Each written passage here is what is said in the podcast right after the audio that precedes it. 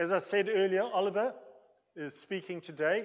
Unfortunately, he's not here. He is um, come down with COVID, but he has recorded the message. So we're going to watch a, a recording of the message. Just give us a few seconds. We're going to turn the lights off just so that it's a lot easier to see, and for the, especially for those that are online watching it, that they'll be able to see it far better on the screen. So, um, Oliver, just thank you for this message and can't pray for you now, but we are praying for your health, that you recover, that you get better, that you get time out just to relax and recover and rest. And um, we'll see you hopefully next week all fit and well, and the whole family is safe. So let's watch the video. Good morning, Grace Vineyard.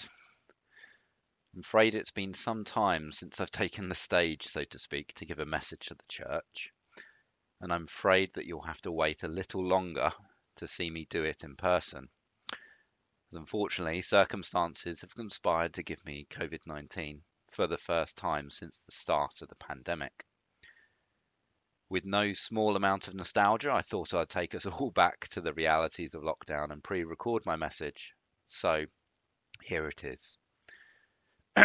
so, following on from Mark's message last week, we find ourselves moving from the cave of Adullam to another cave, this time in the desert of the Engedi, somewhere called the Crags of the Wild Goats.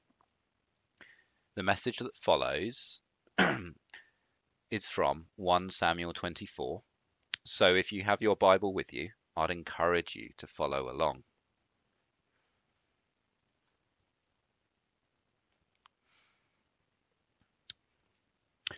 After Saul returned from pursuing the Philistines, he was told, David is in the desert of the Engedi. And so Saul took 3,000 able young men from all Israel and set out to look for David and his men near the crags of the wild goats. In these first few verses, we are called back to chapter 23 where Saul was pursuing the, the Philistines that were raiding Israel. Now, in chapter 24, Saul resumes his pursuit of David with 3,000 men. I don't know about you, but that sounds like a large army to be chasing one person.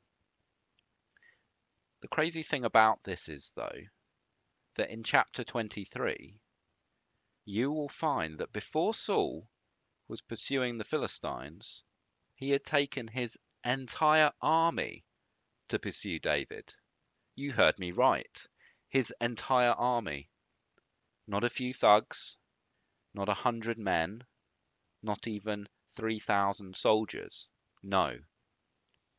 His whole army. And so here's your first question to ponder. What is it that Saul should have been doing when he was first chasing David. We'll come back to that one later. He came to the sheep pens along the way. A cave was there, and Saul went in to relieve himself. David and his men were far back in the cave. The men said, This is the day the Lord spoke of when he said to you, I will give your enemy into your hands for you to deal with as you wish. Then David crept up unnoticed and cut off a corner of Saul's robe. Afterward, David was conscience stricken for having cut off a corner of his robe. I don't know whether you've ever done something and then regret, regretted it quite as quickly as David did. I know that I have. Or maybe you read these few verses and thought to yourself, what does it matter? It's just a piece of clothing. Either response is absolutely fair and natural, but there is something deeper going on here, deeper than is obvious at first reading. If you would go back to chapter 16 in 1 Samuel, you would see that David has already been chosen as king by God and anointed by Samuel. Yet he has not yet been crowned. Saul remained king, and was determined to pursue him to the ends of the earth to see him dead. David was waiting for God to declare the fulfillment of the promise of his calling, and it was a waiting that was very uncomfortable. David was literally being pursued from crag to rock to mountainside by thousands of soldiers. Is it any wonder that when chorus of voices behind him declared, This is your time, the moment has finally arrived, that David desired within his heart to take what had been promised to him, but not yet given.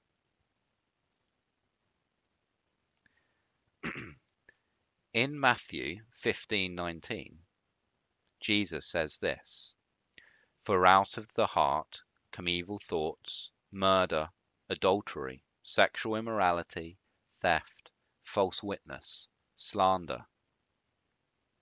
David was conscience stricken because in his heart he had stolen from God and tried to take what had not yet been given.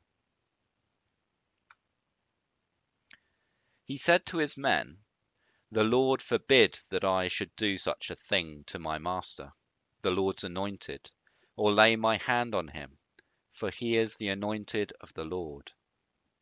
With these words David sharply rebuked his men and did not allow them to attack Saul.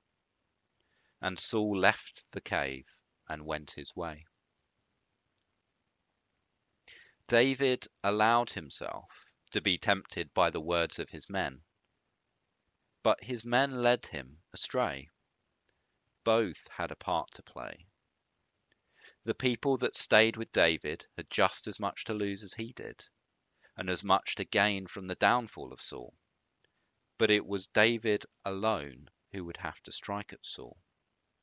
Seeing David return from the encounter with the king almost empty handed must have riled up the mob, and seeing their chance to change their future slipping away, it's not difficult to understand why David had to restrain them. Then David went out of the cave and called out to Saul, My lord the king. When Saul looked behind him, David bowed down and prostrated himself with his face to the ground. He said to Saul, Why do you listen when men say, David is bent on harming you? This day you have seen with your own eyes how the Lord delivered you into my hands in the cave. Some urged me to kill you, but I spared you. I said, I will not lay my hand on my Lord, because he is the Lord's anointed. David's heart troubled him. His own men tried to convince him to kill the king. Saul's spirit was troubled his own men tried to convince him that David was trying to kill him.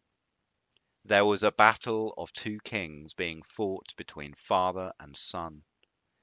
Fears, hopes, lies, and prophecies all mixing together in a terrible confusion. But what was the truth?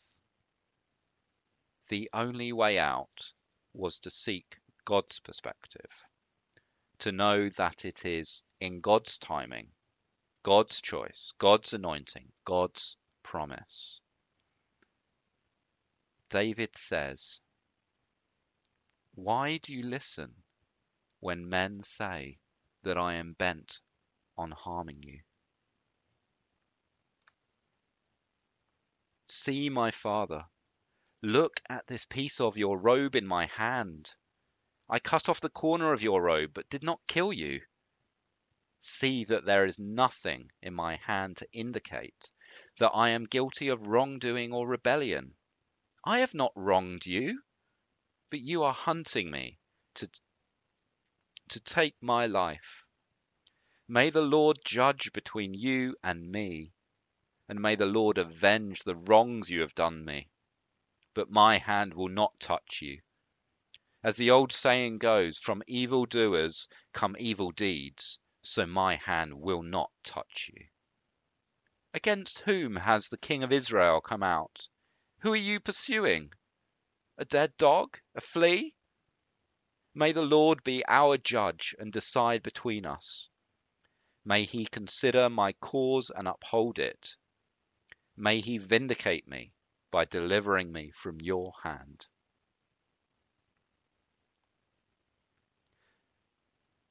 The days of David are not so different from our own. It has the same confusions, the same temptations, the same lies, and the same evil. When truths are no longer believed, there is but one recourse. We must take the matter before the judgment seat and listen to the words of Him who is faithful and true. We can take confidence knowing that despite evil being the same, God is the same.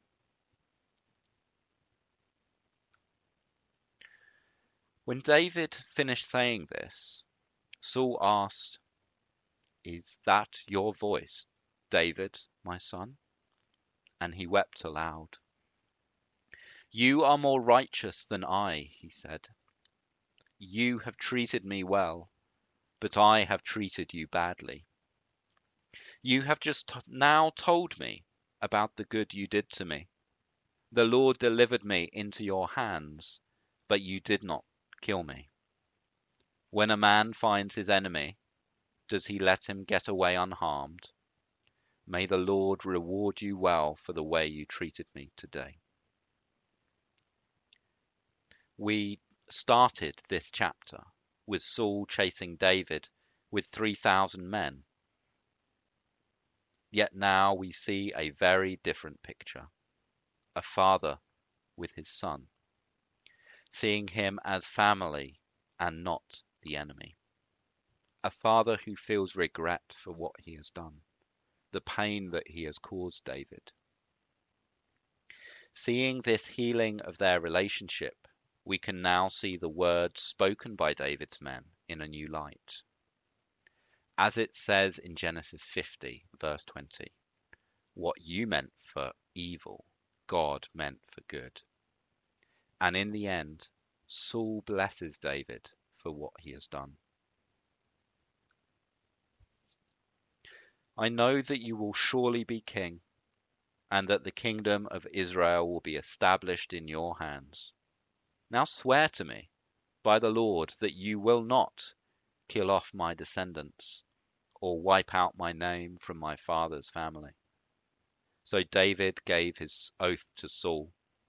Then Saul returned home, but David and his men went up to the stronghold. At the beginning, I asked you what you thought that Saul should have been doing when he was chasing David. We don't actually know the answer, but something I find interesting is that Saul first pursued David with his whole army. Then the Philistines attacked, and he reduced that number to 3,000. Saul, as king, should have been protecting his people against the raids of the Philistines. But instead, he was bent on finding and killing David. God used this moment in the cave to heal the relationship between father and son, but we see the difference between the pair in this final scene. Saul goes home. But David continues forward to fulfill the calling and anointing that he was given by God.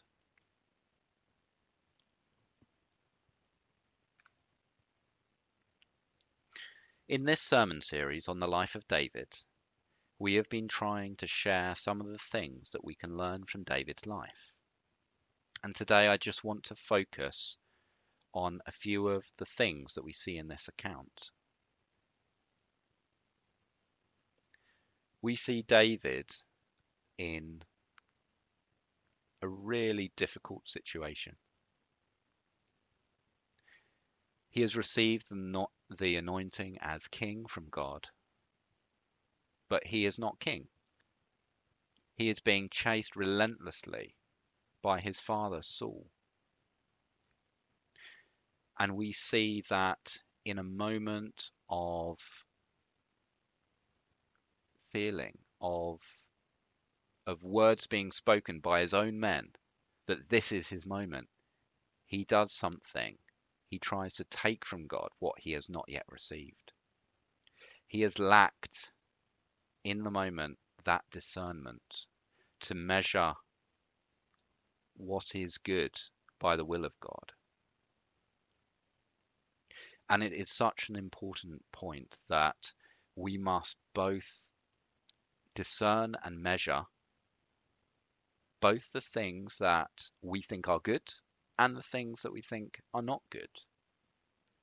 I'm fairly sure that David's men thought they were doing the right thing when they told David to attack Saul they had a vested interest. They had their own hopes and desires, but they thought they were doing the right thing. They shared a word of prophecy.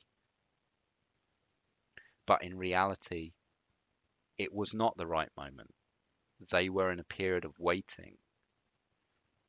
And that's a difficult thing. And so one of the things I want to draw out and call up on on this message is, is the the great importance of discernment that we need to measure everything against the will of God. And whether it is in words we have received, in whether it is things that are happening to us, we need to measure them and understand what is true and what God is doing in the situation. Through this story, we see God heal a relationship and that was only one of the things he did through this. God is a God of love, and he loves to bring healing to us. And I just want to leave us there with that thought of a loving God who brings healing, who is truth, who brings us into knowledge and wisdom by revealing to us the things he knows Okay. We have some questions. Um, and we have the usual one, which was, was there anything that stood out for you in this message? Something along the similar lines, but I, as we've gone through quite a lot of um, Samuel and lessons from the life of David, it would be really good to look at what has really stuck out for you during this sermon series? What what has been the enduring lesson for you? And the next question is um, really on that topic of discernment. What what does that look like in your life? And finally, as we always need to do, we need to pray for each other um, and um, just be in each other's lives and um, speak into our our our situations, these things that we have in, in common the, with the people in our lives. And I'm sorry I couldn't be there with you today. Um, I trust I will be back uh, next week. Uh, lots of love to you all. Bye bye. And for those who are online, thank you for being with us. I trust that you got spoken to as well as much and received as much as we have. Um, for those in the hall, Let's get on with the discussion questions and those online. If you're with somebody, discuss it